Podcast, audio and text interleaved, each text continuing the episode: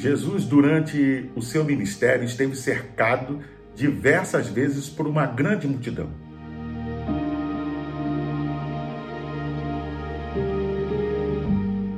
Falando a elas sobre o reino de Deus.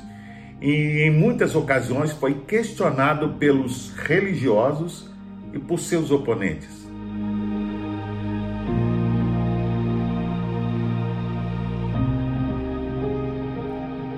Uma característica do ministério de Jesus é que ele recebia a todos sem distinção, sendo pecadores ou não. Para ensinar, Jesus utilizava-se de metáforas, símbolos, das parábolas para ilustrar verdades espirituais. Ele falava deste modo ou desta maneira para que mostrasse e levasse os seus seguidores sinceros a entender o que lhes falava. Assim se cumpria as escrituras, e você pode conferir isso em Mateus capítulo 13, versículo 34 ao 35 e Marcos capítulo 4, versículo 10 ao 13. De forma sutil, Jesus falava aos que estavam com o coração aberto sobre o reino de Deus, sem que os religiosos cujo coração estava empedernido, percebessem, mostrando a eles que aquilo que parecia ser improvável, o próprio Deus estava fazendo nos seus dias, ou seja, salvando pecadores. Vamos ler a Bíblia no Evangelho de Lucas, no capítulo 15. Muitas vezes vinham cobradores de impostos, gente desonesta, e outras pessoas de má fama para ouvir os sermões de Jesus. Com isso, começaram diversas queixas dos líderes religiosos e dos estudiosos da lei judaica, porque ele estava fazendo amizade com aquela gente baixa e até comendo com eles. Então Jesus contou esta história. Se você tivesse cem ovelhas e uma delas se perdesse no deserto, não deixaria as outras 99 para ir à procura da perdida até conseguir encontrar? Outra história. Uma mulher tem dez valiosas moedas de pratas e perde uma delas. Ela não vai acender uma lâmpada e olhar em cada canto da casa para achá-la? Para explicar ainda melhor este assunto, contou-lhes a seguinte história: um homem tinha dois filhos. Para compreender esse capítulo, é necessário entender a quem foi dirigido essas palavras. Isto pode ser observado nos versículos 1 e 2. Neles estão contidos os motivos ou a razão pela qual Jesus proferiu estas parábolas. Sua resposta estava embasada no questionamento dos religiosos, aqui representado pelos escribas e fariseus, que recriminavam e criticavam as suas ações tais religiosos, por sua observância demasiada da lei, não lhes permitia abrir espaço para exercerem a misericórdia. Jesus então responde através de diversas histórias, mostrando a diferença entre a sua mensagem e a religiosidade deles, mostrando que apesar da condição do pecador estar afastado de Deus, Deus os ama está pronto a perdoar. O versículo-chave nos dá o tom da mensagem ao afirmar que o Filho do Homem veio buscar e salvar aquilo que se havia perdido. Certo escritor chegou a afirmar que estas parábolas eram a seção de achados e perdidos do livro do Evangelho de Lucas. As três parábolas juntas são partes importantes de uma mesma verdade. Qual seja, Deus é aquele que no seu amor, poder e graça busca o perdido para salvá-lo. Passemos a partir desse ponto a considerá-las cada uma das histórias. A primeira história é sobre um pastor de rebanho e uma ovelha perdida. Como de costume, no fim de cada dia, o pastor contava as suas ovelhas para se certificar de que nenhuma se desgarrou. Nesta parábola, ao que tudo indica, ao terminar sua contagem no fim do dia, sente falta de uma. Pode parecer absurdo que o pastor deixe tantas ovelhas para procurar somente uma. Porém, ele sabia que as 99 estavam seguras no redil, enquanto que a que estava perdida estava em grande perigo. A questão aqui é que o pastor é a única defesa entre as ovelhas e o seu inimigo direto. A ovelha não consegue defender-se sozinha. Cabe também ressaltar que o pastor sabe que cada ovelha tem um alto preço e que vale a pena procurar a perdida com diligência.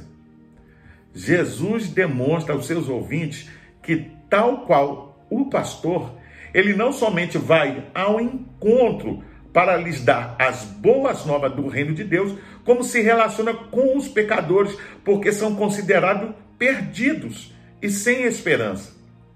Mostra ainda que o amor de Deus por cada pessoa é tão grande que ele busca até achá-la e levá-la em segurança e se regozija quando a encontra. A ideia aqui é de persistência e de sucesso na busca, uma vez que a ovelha não consegue retornar ou encontrar o caminho de volta ao aprisco sem a ajuda do pastor. Na parábola, fica evidente que a ovelha parecia completamente impossibilitada de encontrar o caminho de volta, ou seja, ela permaneceria perdida. Da mesma forma, o homem que está longe de Deus também só consegue encontrar o caminho de volta se esse lhe for mostrado. Lembre-se que antes que eu e você acreditássemos em Deus, ele nos buscou através da sua graça, misericórdia e amor.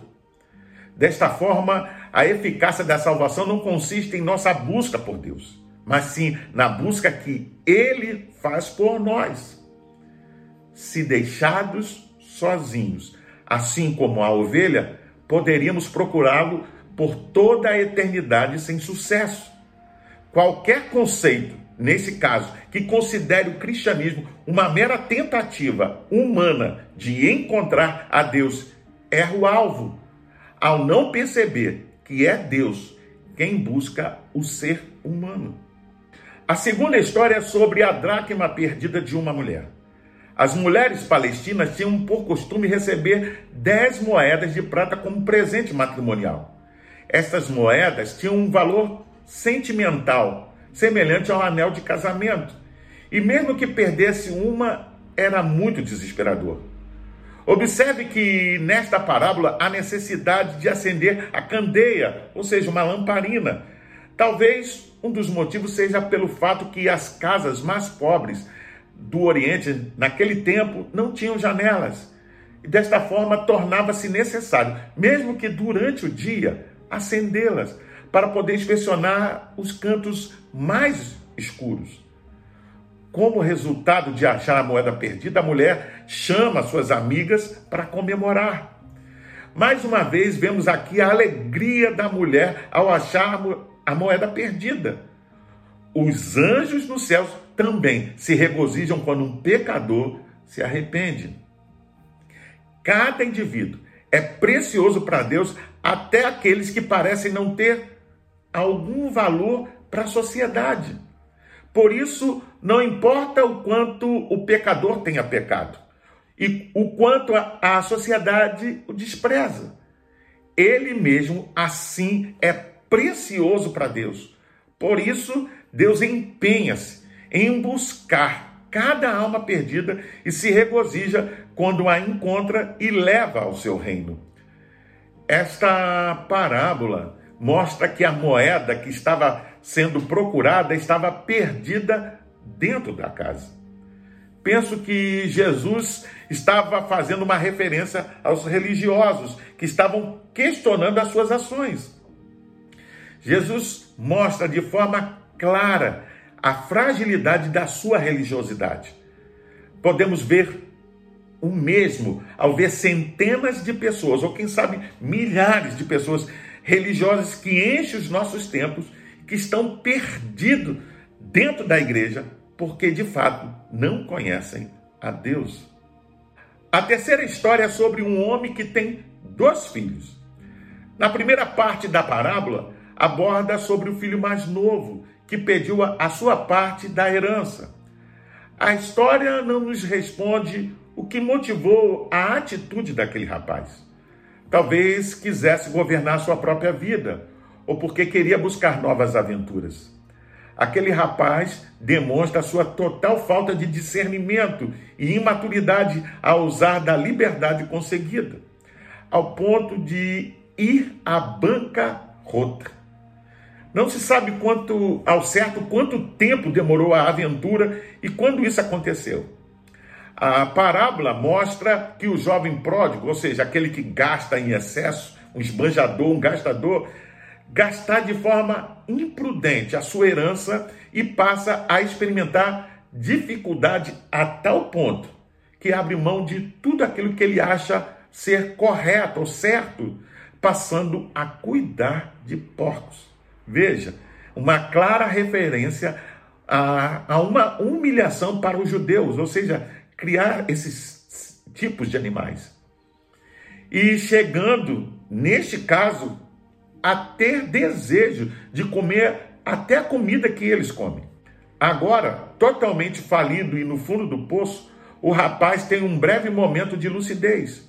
O texto diz: caindo em si, disse: Quantos trabalhadores de meu pai têm abundância de pão e eu aqui pereço de fome? Você pode ver isso no verso 17.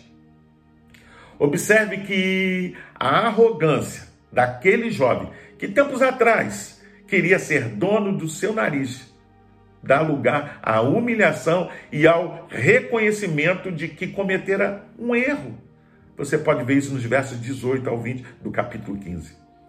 Isso nos mostra que antes de um perdido vir a Deus, ele precisa reconhecer seu verdadeiro estado de escravidão do pecado e da separação de Deus precisa voltar humildemente ao Pai, confessar seus pecados e estar disposto a fazer tudo quanto o Pai lhe disser.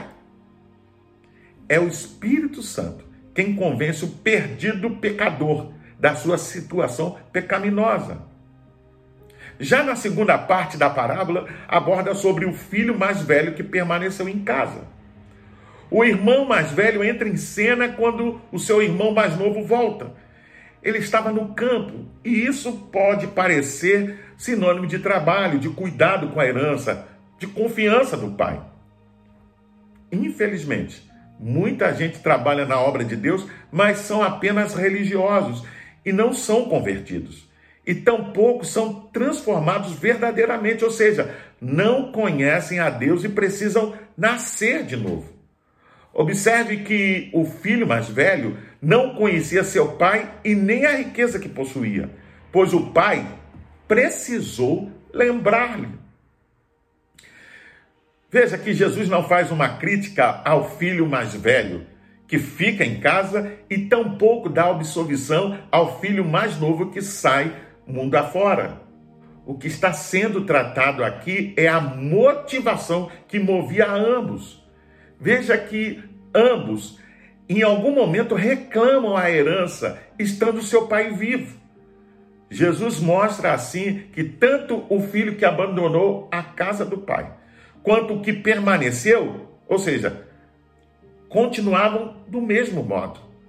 São dependentes da graça e do perdão do pai, assim como os pecadores e os religiosos que o ouviam.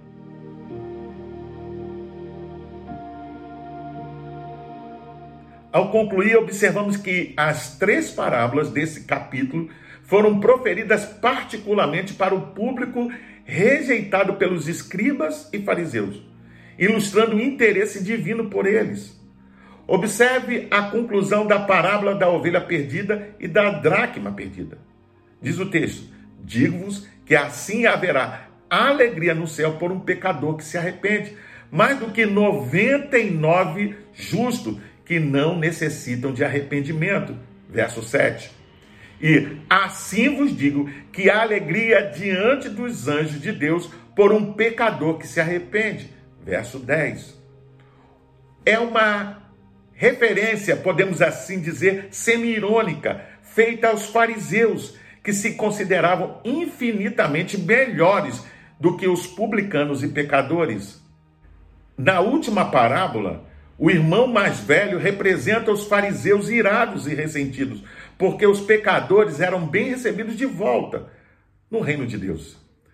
Quão fácil é ressentirmos ante ao bondoso perdão que Deus dá aos outros, ao que consideramos serem piores pecadores do que nós. Infelizmente, muitas vezes a nossa justiça obstrui o caminho de nos regozijar pela misericórdia de Deus.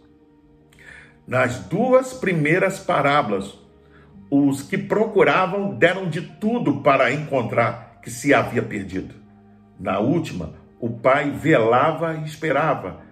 Está aqui um dilema, pois se por um lado o amor e o perdão estão à disposição, o jovem precisava expressar sua vontade própria para retornar e recebê-lo.